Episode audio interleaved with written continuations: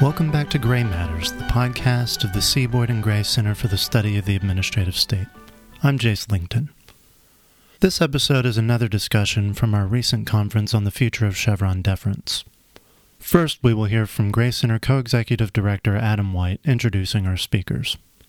Up next is Paul J. Ray, director of the Thomas A. Roe Institute for Economic Policy Studies at the Heritage Foundation and former administrator of the Office of Information and Regulatory Affairs. He shares his new paper about the expertise rationale for Chevron deference and then sits down with Gray Center co executive director Jen Mascott to discuss the future of Chevron deference and his experience reviewing regulations behind the scenes in the executive branch. Well, again, on behalf of the C. Boyden Gray Center and my co-director Jen Mascott, it's a real pleasure to welcome you all to today's event. We're so grateful to the speakers, the moderators, uh, everybody, including all of you for joining us today. And in thinking about today's event, uh, I thought back to the very beginning of the Gray Center, before Jen was here, before I was here, uh, when Professor uh, Neomi Rao first founded the center in 2015 and 2016. The first conference that she hosted at the center was on uh, Chevron deference. And in fact, a number of today's authors presented papers at that first conference. Uh, Chris Walker, Jonathan Adler, Aditya Bamzai presented his original papers on Chevron deference then. Um, a number of the original participants were unavailable. For example, our keynote speaker at that conference was Judge Brett Kavanaugh, uh, who is unavailable, I suppose, for this conference, but may have a few things to say about Chevron deference um, in the months ahead. And also, just thinking back over the last few years, uh, we've been very proud to, to help support legal scholarship on these issues. A number of working papers that have come out of the Gray Center's roundtables. I thought about them during the discussions this morning. Uh, Randy Kozel wrote a paper, I think it was in the Texas Law Review, on Chevron and stare decisis and what it means to give stare decisis weight to a methodology rather than a substantive decision. Um, our most recent paper on the subject, uh, it's on our website today, I think, is by Ron Cass on delegation, discretion, deference, and the separation of powers. But I can safely say that even after all the work that Neomi Rao and others have done in the center on Chevron deference, all the scholarship and debates, um, this collection today of authors, of moderators, of judges, um, all of it brought together by uh, Jen Mascott. I can, I can, safely say, and I know I'm biased, and Phil Hamburger would call it Chevron bias, but I can safely say uh, this is the, the best symposium and conference on the subject and never could have happened at a better time. And so please join me in thanking all the participants. And now it's my uh, honor and pleasure to introduce our keynote speaker. Uh, Paul Ray directs the Thomas A. Roe Institute for Economic Policy Studies at the Heritage Foundation. Uh, he's also a senior advisor at Potomac Partners. Uh, but maybe more relevant for per- present purposes, he served as administrator of OIRA from 2019 to 2021. And before that, he was counselor to the United States Secretary of Labor. Before that, clerked for Justice Alito and practiced at Sidley, Austin. Uh, he too has a new paper that's up on the Gray Center's homepage today on the issue at hand. It's titled, and I'm pretty sure this is not a typo Lover, Mystic, Bureaucrat the communication of expertise and the deference doctrines. Paul, did I get that basically right? Okay, good. Um, anyway, he'll come on the stage in a moment to offer remarks and then be joined in a keynote fireside conversation with our co-director, Jen Mascott. And let me introduce Professor Mascott as well. She's, of course, the co-director of the C. Boyden Gray Center, an assistant professor of law at the Scalia Law School. Uh, she served at high levels in the Justice Department. Uh, since coming to the Gray Center, coming back to Scalia Law, she's founded a couple of our most impactful programs. The Article 1 venture focused on re-educating Congress on the separation of powers, and the Separation of Powers Clinic aimed at educating judges on the separation of powers. Uh, before that, she clerked uh, for Justice Thomas and Judge Brett Kavanaugh.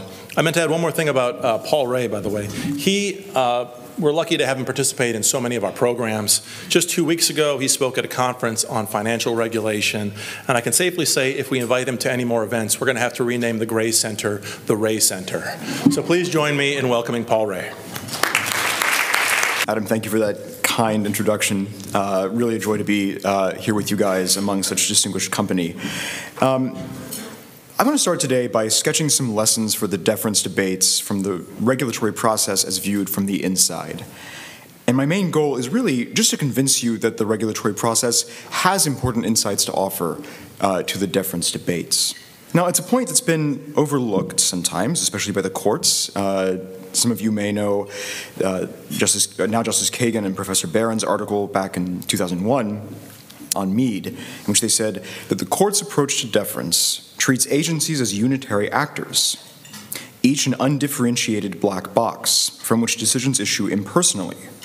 Only the courts, they said, among those concerned with administration, routinely neglect internal agency structure. And they argued that this omission distorted uh, the court's deference jurisprudence. So today, I want to build on and, and, really broaden Kagan and Barron's insight in their, in their article from 2001. The court's deference jurisprudence views the agencies as monads, each one a simple and solid whole unto itself. But in fact, agencies are not at all monads. Rather, they are made of many parts, and they are themselves parts of the broader executive machine.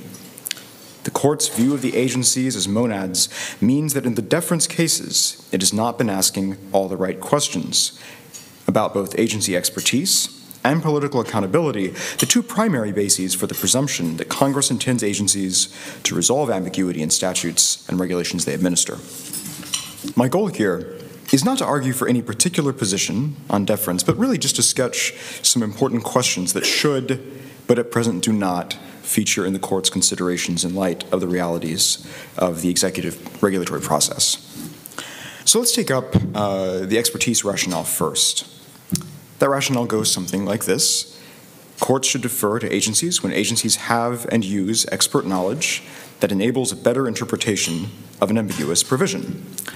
In Chevron, the court described the expertise that warrants deference as, quote, more than ordinary knowledge respecting the matters subjected to agency regulations.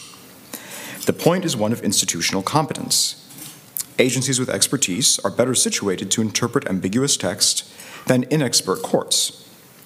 As the court put it in Kisor, when the agency has no comparative expertise in resolving a regulatory ambiguity, Congress would presumably not grant it that authority. Now, deference may be appropriate only when the interpreting agency cannot reasonably transfer its expertise to the reviewing court. After all, if the agency could transfer its expertise by educating the court, then the court wouldn't have any reason to defer. It would simply evaluate the agency's interpretation with the benefit of the expertise the agency helps it to acquire. Doing so would avoid deference's indis- indisputable costs in particular the cost of making the government, at least in some measure, the judge in its own cause. Now, perhaps that's a cost we're willing to bear for the sake of the goods expert interpretation offers, but we shouldn't bear it if we don't have to. And we don't have to bear it if agencies can impart their expertise to courts. So, courts should defer only when agencies cannot reasonably transfer their expertise to the reviewing courts. Curiously, the court's cases do not focus on this condition. Rather, they assume incommunicability. Agencies know something that judges don't, and between the two, a great gulf is fixed. We see this assumption, for instance, in the plurality opinion in Kisor. The plurality uses an example in which they say that um, TSA is in a better position than a court to know why uh, TSA bans liquids and gels and what makes them dangerous, which is undoubtedly true. Um, but TSA could surely educate a reviewing court in those matters. The plurality simply assumes that because the special knowledge about liquids and gels and their dangers originates in TSA, that it has to stay there. So let's reflect for a moment on why courts might assume that agencies cannot share their expertise. It can't really be because agency expertise is incommunicable in principle, as is, say, knowledge of what it's like to see the color red try explaining to someone what it means to see the color red. If they haven't seen the color, they, they just can't know what you mean. On the contrary, uh, Max Weber wrote, quote, in principle, a system of rationally debatable reasons stands behind every act of bureaucratic administration. So perhaps it is instead because the cost of agencies to express and judges to understand agency expertise is just too high, higher than the cost of deference. And this has a kind of surface plausibility to it. After all, often in daily life we rely on others, say doctors, engineers, and lawyers, whose judgments are based on special knowledge that is shareable in principle, but that neither we nor they wish to spend the time and effort and other expense to acquire. Here, I think, is where the monadic error that I referred to earlier creeps in. For an expert agency is very little like a doctor, engineer, lawyer, or any other expert person a person with specialized knowledge can form a plan of action or recommendation without sharing his special knowledge with anyone. That's because the expertise resides in the same self as the will that makes a decision or renders a recommendation.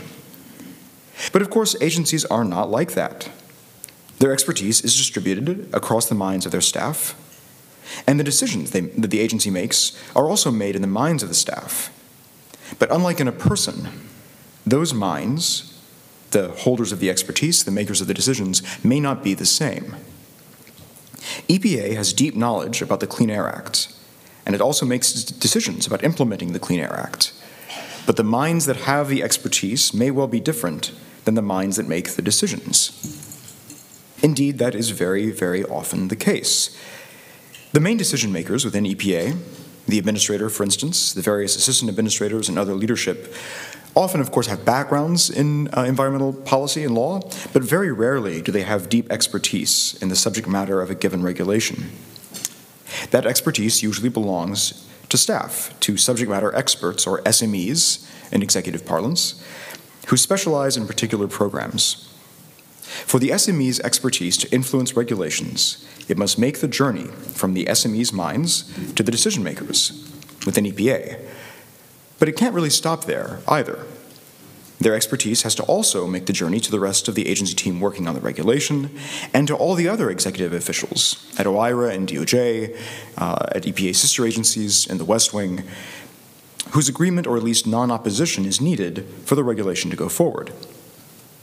Many of these officials will have significant environmental experience and education, but again, few will have the kind of expertise that the specialist SMEs do. What all this means is that the subject matter experts have to explain their expertise to others, including many non specialists within the executive branch. As Professors Anya Bernstein and Cristina Rodriguez wrote earlier this year, the regulatory process is permeated with norms of justification, explanation, and persuasion, and agency experts must comply with these norms if they are to shape the content of regulations. To be sure, sometimes these norms must give way to executive exigencies. As you might imagine, busy officials cannot afford to plumb every interpretation and every rulemaking down to its roots. But for an important interpretation, a critical mass of officials have strong incentives to understand why they should support and how they can defend it. And this means they have strong reasons to demand, and the subject matter experts have strong reasons to provide, explanations of the subject matter expert's expertise on which the interpretation rests. Agencies then are not monadic individuals who make interpretive decisions on the basis of expertise lodged deep in their own selves. They are instead groups of people who deliberate and who must therefore share their expertise with each other. The lesson for Chevron deference, and for Auer deference too, while we're at it, is this. Even if it is plausible that the cost for an individual expert to share his expertise with a reviewing court would be unduly high. That fact tells us very little about whether it would be unduly costly for an expert agency to do so. For the expertise that shapes important regulations is already being shared in the executive process. That agency experts already successfully communicate their expertise to non experts within the executive branch is a reason to believe the additional cost for them to communicate it to non expert judges would be modest. And that executive non experts already acquire the expertise they need to evaluate arguments about interpretations within the executive branch is a reason to suspect that non expert judges could often do the same. At the very least, it should be clear that the costs of disclosing the expertise that's the subject of deliberations within the agency are different than the costs of disclosing expertise hidden within a single mind. Perhaps those costs are still higher than the costs of deference. My point, though, is just that the courts have not asked that question. But it's a question they need to ask and to answer if Chevron's expertise rationale is to be complete and persuasive. Now let's turn to Chevron's accountability rationale. The Chevron court placed great weight on the fact that the agencies are supervised by the president, who is, in the court's words, directly accountable to the people. Federal judges, the court explained, have a duty to respect the legitimate policy choices of those who are responsible to the people. So courts must not second guess the executive branch's interpretation so long as it doesn't contravene the unambiguous statutory text even if it does even if it is not the interpretation that quote the court would have reached if the question initially had arisen in a judicial proceeding. Now it's not immediately obvious why chevron deference promotes accountability. After all congress too has a democratic mandate and a superior one and that's for two reasons at least. First the constitution the people made vests legislative authority in congress rather than the executive and second, Congress, but not the executive, labors under a set of protections designed to prevent factionalism. Those protections increase Congress's accountability to popular reason, even as, indeed because, they decrease accountability to popular passion and private interest. But the executive lacks the benefit of these protections from faction. The upshot is that the best way to promote accountability is to give effect to Congress's policy decisions I don't take the Chevron court to disagree. Rather, I think its reasoning goes something like this Congress may have the strongest democratic pedigree, but the president's is both real and greater than the court's. So courts should not stand athwart the presidential will unless they are relatively certain that by doing so, they are promoting the achievement of Congress's will, Congress's objectives. And this means courts should be confident that Congress has indeed spoken to a question before interfering with an interpretation adopted under the President's auspices. Implicit in this line of reasoning is the assumption that the agencies acting under the President's supervision are not significantly more likely than courts to depart from congressional intent.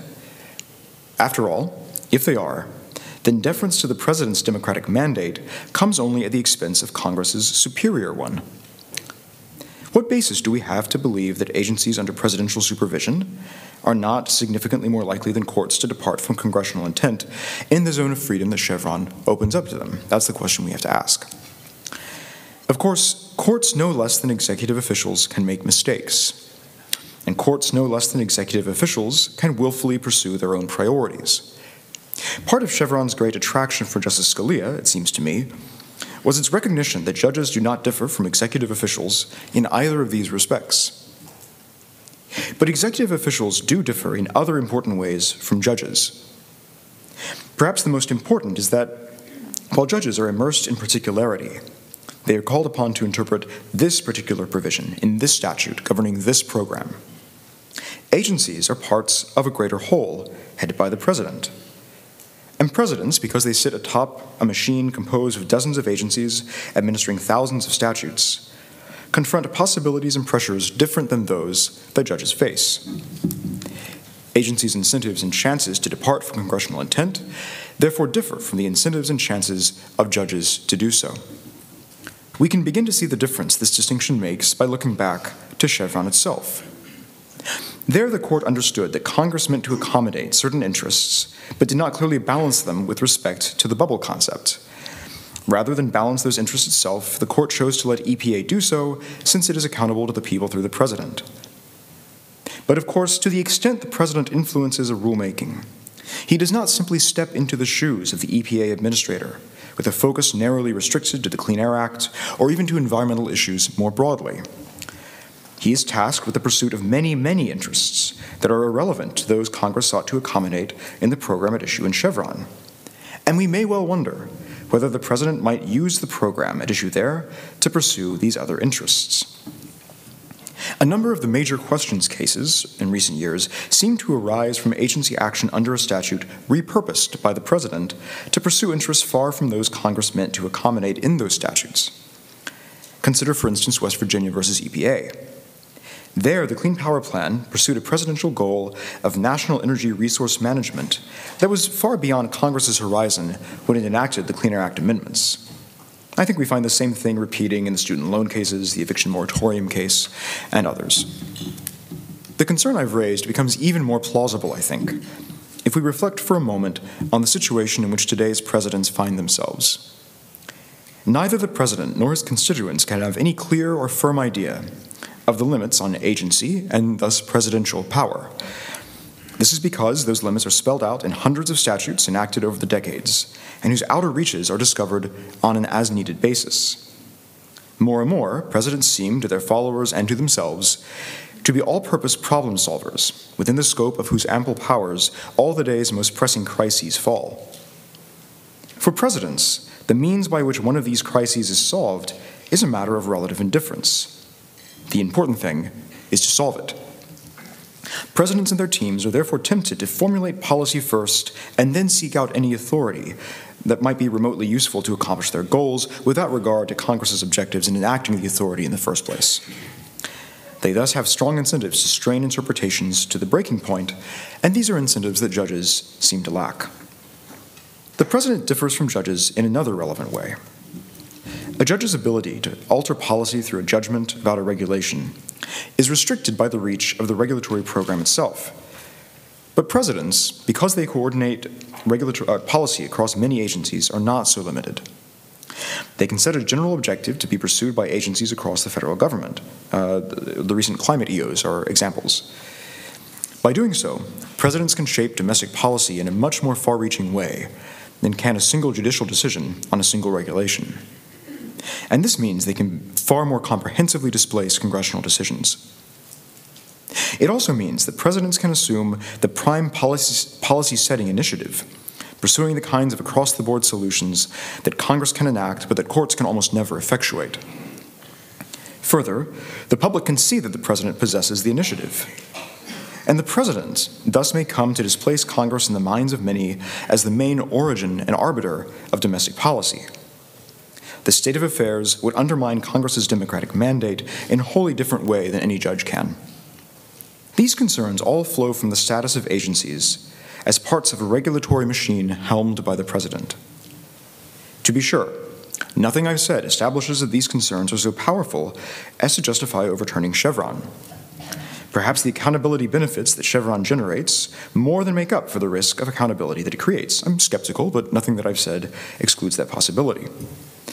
My point is just that once we see that the president does not make decisions as if he were a monadic agency pursuing a limited mission, but rather in light of the many agencies he directs and the manifold priorities he pursues, we must recognize that presidents and the agencies they direct are situated differently from courts with respect to giving effect to congressional intent. And if that's so, then it's far from clear that Chevron promotes accountability. It may, in fact, create space in which presidents can, and have incentives to, thwart Congress's own democratic mandate.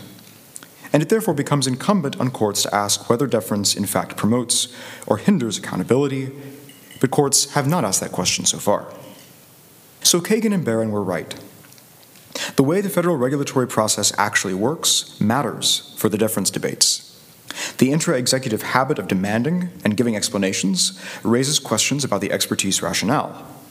After all, if experts must explain their expertise to executive non experts, how hard would it be to explain it also to judicial non experts? And the realities of political direction by presidents with their universal perspective and authority should make us question the assumption that courts and the executive branch are equally likely to pursue congressional purposes. I expect the regulatory process offers many other lessons for the deference debates, but perhaps these are enough to get us started. Thank you. Before we talk about your expertise in looking uh, on the ground, some folks might be thinking, what are the various justices' views and how realistic is it actually that they might revisit Chevron? I think the first panel in particular uh, harkened back to Kisor, and in that case, everybody, um, you know, the chattering class in the scholarly world was talking about whether the court would overrule Auer deference and you know Justice Kagan managed to keep it intact. So just to think through some of those issues, um, you know my former boss Justice Thomas, for a number of years has been talking about the Chevron deference perhaps needing to go by the wayside um, as early as 2015, which is somewhat I mean that's notable in and of itself because just a few years before that he had drafted uh, the Brand X decision, which was referenced here in passing earlier today. But that decision essentially holds that Chevron deference is so paramount that if an agency had reached an earlier interpretation interpretation, a court couldn't then undo it. So, really cementing it and then looking at the constitutional questions later and reconsidering it. Justice Gorsuch, when he came on the bench, has um, really clearly taken up the call to re examine Chevron deference. And uh, John Duffy mentioned earlier that that's intriguing because his mom issued the order that was at review in that case. Although I don't know if we got so far as to make the point that actually. Um, overruling Chevron, as some folks are talking about today, wouldn't actually involve necessarily undoing the decision in that case, and the order is issued by um, my Justice Gorsuch's uh, mother, but just the methodology at issue in the case. And then there was the question of Justice Kavanaugh and what do his earlier writings suggest. Um, and I, you know, in lo- looking back at his uh, Kisor concurrence, which was referenced earlier, he has an intriguing line at the end that says he, like the Chief Justice, really want, wants to make clear or doesn't interpret the Kisor decision as in, in, in, its treatment of Auer as um, being precedent for the future treatment of Chevron. And so, depending on one's perspective, that might either be ominous or intriguing. Um, maybe he's saying, uh, well, there's still room to overrule that, even if we wouldn't overrule Auer deference. And then, actually, in his confirmation process, listed Auer deference as one of the key uh, decisions he thinks the court should or would revisit. Um, and so, you know, just an interesting question whether with this doctrine that talks about courts deferring to agency interpretations of law, what the justices will do. I don't recall Justice Alito having given quite as many definitive signals on the doctrine over his service as some of the other justices. And I'm curious as to whether you have any just thoughts about, with his general jurisprudential approach, um, how likely he would be to uh, want to take a close look at the roots of the doctrine itself in this case? Yeah, no, it's a great question. Um, so, uh, of, of, course, disclaiming any any insider knowledge uh, on on the question. Um, Jen, I think you're right. Um, you know, I think Justice Alito has um, has has not taken uh, a, as, as firm and frequent positions as some of the other justices, especially I think of Justice Gorsuch uh, in, in, recent years on, on some of these administrative law questions. I, I, think the way he'll he'll think about the question is you know um, is is really in terms of, of separation of powers, uh, and um, I, I, think I think you see. Uh, the attraction to the Chevron uh, doctrine has waned over the years uh, as it's become apparent that the um, the, the, possibility of, uh, well, as presidential control over the agencies has grown, I think you've seen a number of justices realize the, the real separation of powers concerns raised by the agencies, and that those concerns may predominate over the possibilities of, of judicial aggrandizement that uh, the Chevron is meant to cut back on. So I think, um, you know, I think you see in Justice Alito's opinions uh, a recognition of that, of that same danger. Okay, and then and then hopping to your role for a couple of years at the head of OIRA, I'm wondering if you can talk to us a little bit about on, on the ground. And for those who don't know, I assume most of our audience today does know, the Office of Information Regulatory Affairs has to review regulations coming up for many of the agencies, not all. There are a number of independent agencies whose regulations don't cross your desk, but essentially you are an office within the White House that's charged with reviewing the regulations for efficiencies, lawfulness to an extent, and then presumably also making sure that they are consistent with whatever the overall mission is of the elected administration in a sense. On the ground, as a practical matter, was the Chevron deference doctrine a reality for you and your team? in reviewing regulations? Did people talk about it, think about it? Did it impact whether you were likely to give a check to a reg? Yeah, no, um, very good question. Well, first of all, I'll say I, I, I, do expect that this room has the highest percentage of people who've heard about OIRA of, of any room in, in the world right now, uh, actually. I'm from Chattanooga, Tennessee. You should try asking who knows about OIRA in Chattanooga, Tennessee. The, the results are, are not overwhelming. So I absolutely uh, encountered ways that Chevron shaped the, um, the regulatory process. I, I guess I'll, I'll start by going back not to my OIRA experience, but to my DOL experience. Uh, I, was, I, was, at the Department of Labor, as, as Adam mentioned, as counselor to the secretary for about a year before joining OIRA. And I, I remember I was working on a, a particular regulation. I advocated for taking a, a particular position because it was the best reading of the statute. And uh, a career official said that that was not a good enough reason to adopt that interpretation in the regulation because of Chevron. We had to have, uh, seeking to be the, the most faithful agent of Congress was not, was not a good enough reason. We had to have additional reasons because Chevron allowed us to, to not uh, to, to, not seek to be the most faithful agent of Congress. Uh, I, I, was rather flabbergasted by that. It, it, seems like, if anything is a good reason to adopt an interpretation, it's because we think that it's what Congress would have wanted, even if it's not what Congress demands of, of the agency. Um, so I, I, I, do think that um, the, the baseline uh, against which, or the, the, the concerns that are relevant for agencies in adopting interpretations are profoundly, profoundly shaped uh, by, by Chevron. Uh, that's true in the, the initial drafting process and also in the interagency review process, right? So uh, the OIRA process um, uh, provides an opportunity for OIRA itself to shape regulations to be consistent with the president's priorities and with norms of, of good regulatory practice and cost benefit analysis. But it also provides an opportunity for other agencies to, to weigh in on, on the regulation under review. Uh, so certainly, you know, um, one great benefit of that of, of uh, of that interagency process is uh, channeling legal views from the Department of Justice and White House counsel and potentially other agency general counsel's offices in, into uh, into the, the regulation under review. Um, and I absolutely found that you know, all of the, the legal input provided in the interagency process was shaped by an understanding of Chevron in the background. So, uh, so the question uh, really was: Is this a thing that the that the agency can do, rather than is this is this what Congress would have most wanted the agency to do? And so, as a practical matter, I guess I'm curious into drilling down a little bit more on how that played itself out. So, without uh, you know, interrupting any confidentiality interests, maybe in generalities. Going back to your Department of Labor example, what did you perceive to be motivating the desire to stick with Chevron deference? Was there going to be a significant um, constraint on what the Labor Department could have done if it had followed your idea of looking closely at what the Congress said versus what the original draft or the proposal had been? Yeah, so, so the outcome of the regulation um, was going to be the same in this particular example, instance that I'm thinking of. What was interesting to me was, um, well, two things.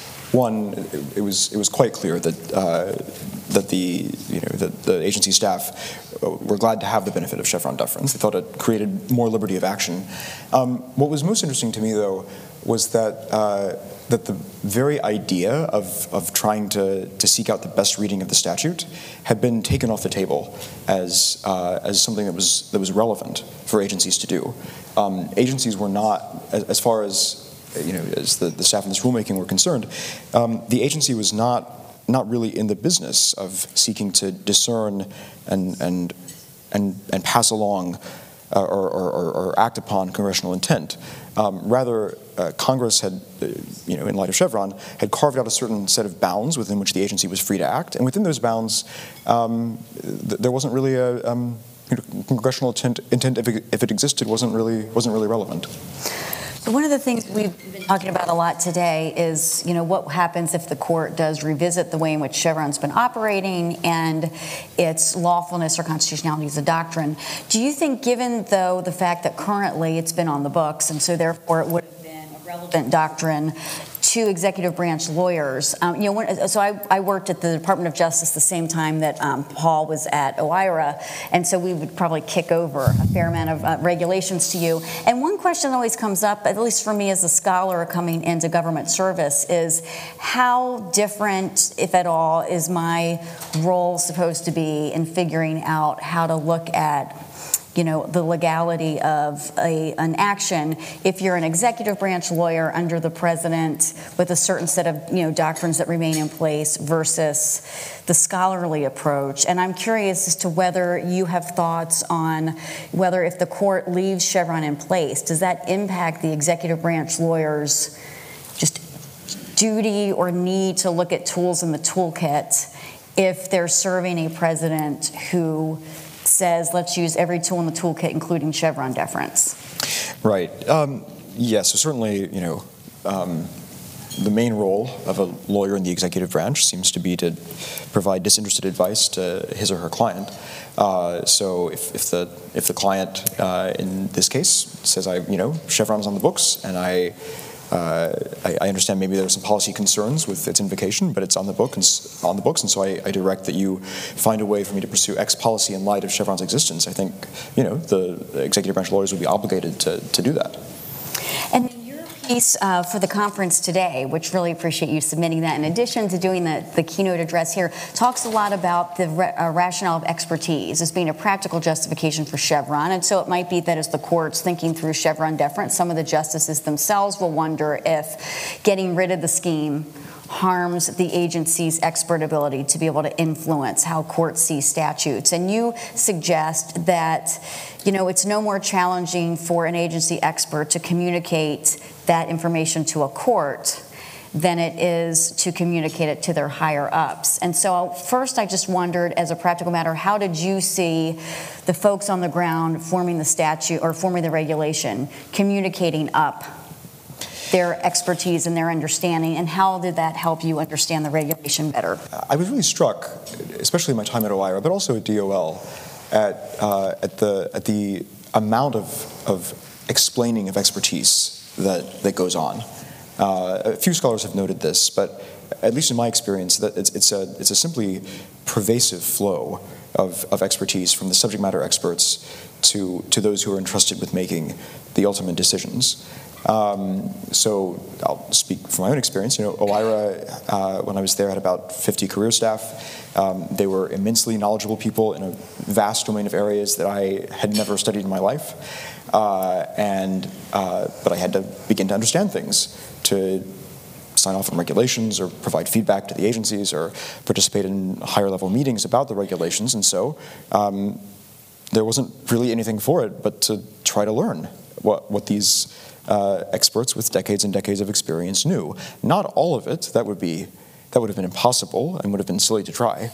Um, but, but the key thing is uh, no expert needs to use all of his or her expertise in, in any um, regulatory interpretation, right? I mean, think about, I use this example in my paper. Think about a doctor. Uh, a doctor needs a lot of, a lot of knowledge. Um, but they need a lot of knowledge because they don't know what cases are going to be presented to them in any given on any given uh, patient, right?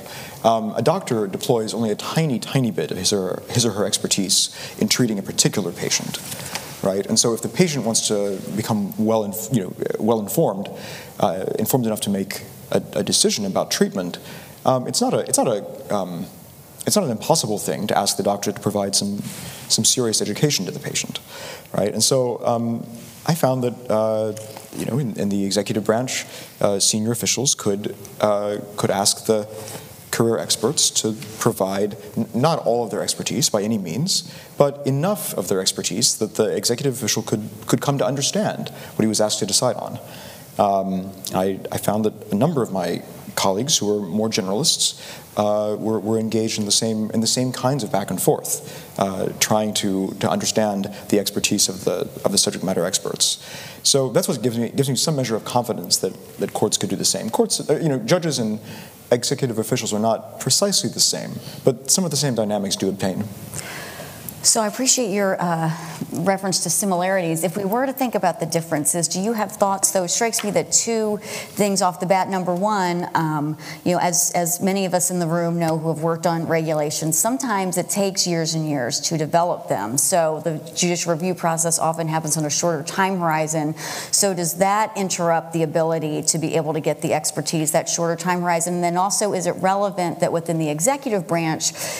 At least to the extent that one believes in some version of even a soft unitary executive approach. In theory, it's all the same entity. So your ability to be able to just sort of command or ask for information or share the same interests might enable you to be able to easily get the agency expertise. And if we see the judiciary as a separate branch that's supposed to be taking a new look from the outside, um, perhaps with even more skepticism. Does that inherently mean their process is going to be more challenging and they can't as readily um, just incorporate all the agency expertise the way you, as a supervisor, would?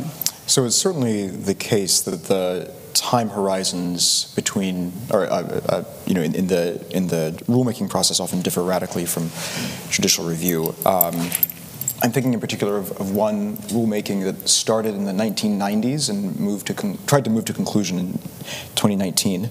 Uh, we actually ended up sending that regulation back to the agency on the instruction that um, no rulemaking from the last millennium could uh, could proceed without going out for another notice and, round of notice and comment. Uh, but it's certainly the case that rulemakings can take a very long time. To your to your point, Jen. Uh, of course, so can judicial review. Uh, no doubt, no doubt about that. Um, but uh, but I don't think the time horizon materially impacts our question. Um, you know, um, usually an interpretation uh, that an agency adopts, in, in, my, in, my, experience, is not hashed out over, over decades and decades of discussion. It's usually the product of a, of a, few meetings. Those few meetings could happen at different times over the years with different officials, but I, you know, it's, it's not. It would be. Ex- unusual in the extreme for a high-level official to spend years and years brooding uh, over uh, over a particular interpretation and, and have you know all, all that time to get up to speed on on a subject matter expert's expertise. So I don't I don't think judges differ from executive officials in, in that respect. As, as to your second point, um, you know, one, uh, one benefit of OIRA review is that OIRA provides a second set of eyes within the executive branch. Right? Um, that's a frequent source of criticism of OIRA, that OIRA is not expert enough. Uh, um, and the response that I always give to that is it's actually helpful to have a, uh, you know, um, compared to the agency, a relatively more, more generalist review within the executive branch.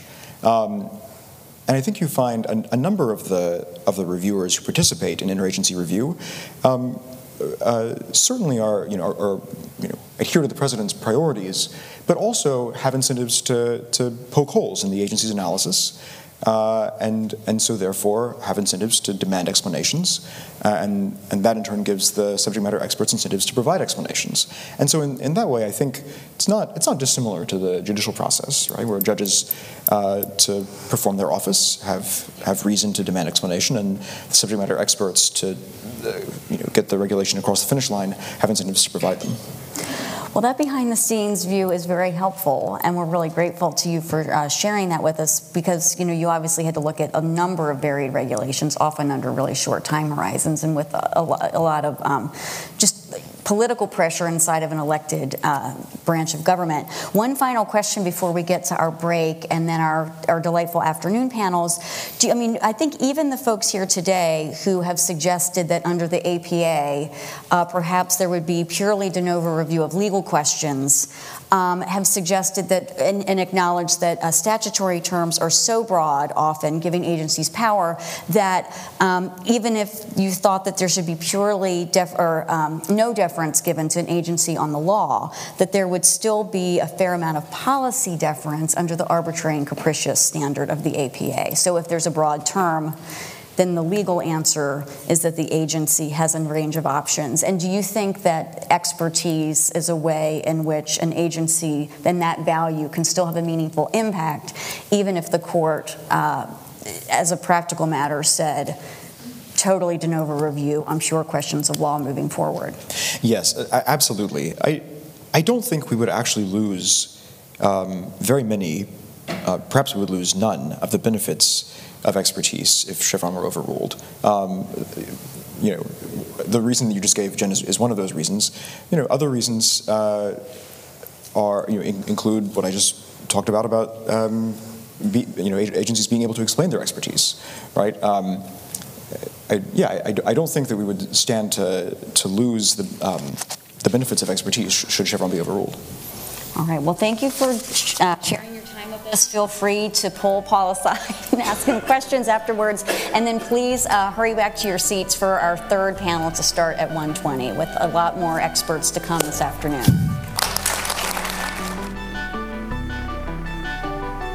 This has been an episode of Gray Matters. If you enjoyed this discussion, check out all of our episodes on our website at administrativestate.gmu.edu. You can also follow us on Twitter. Our handle is at AdLawCenter.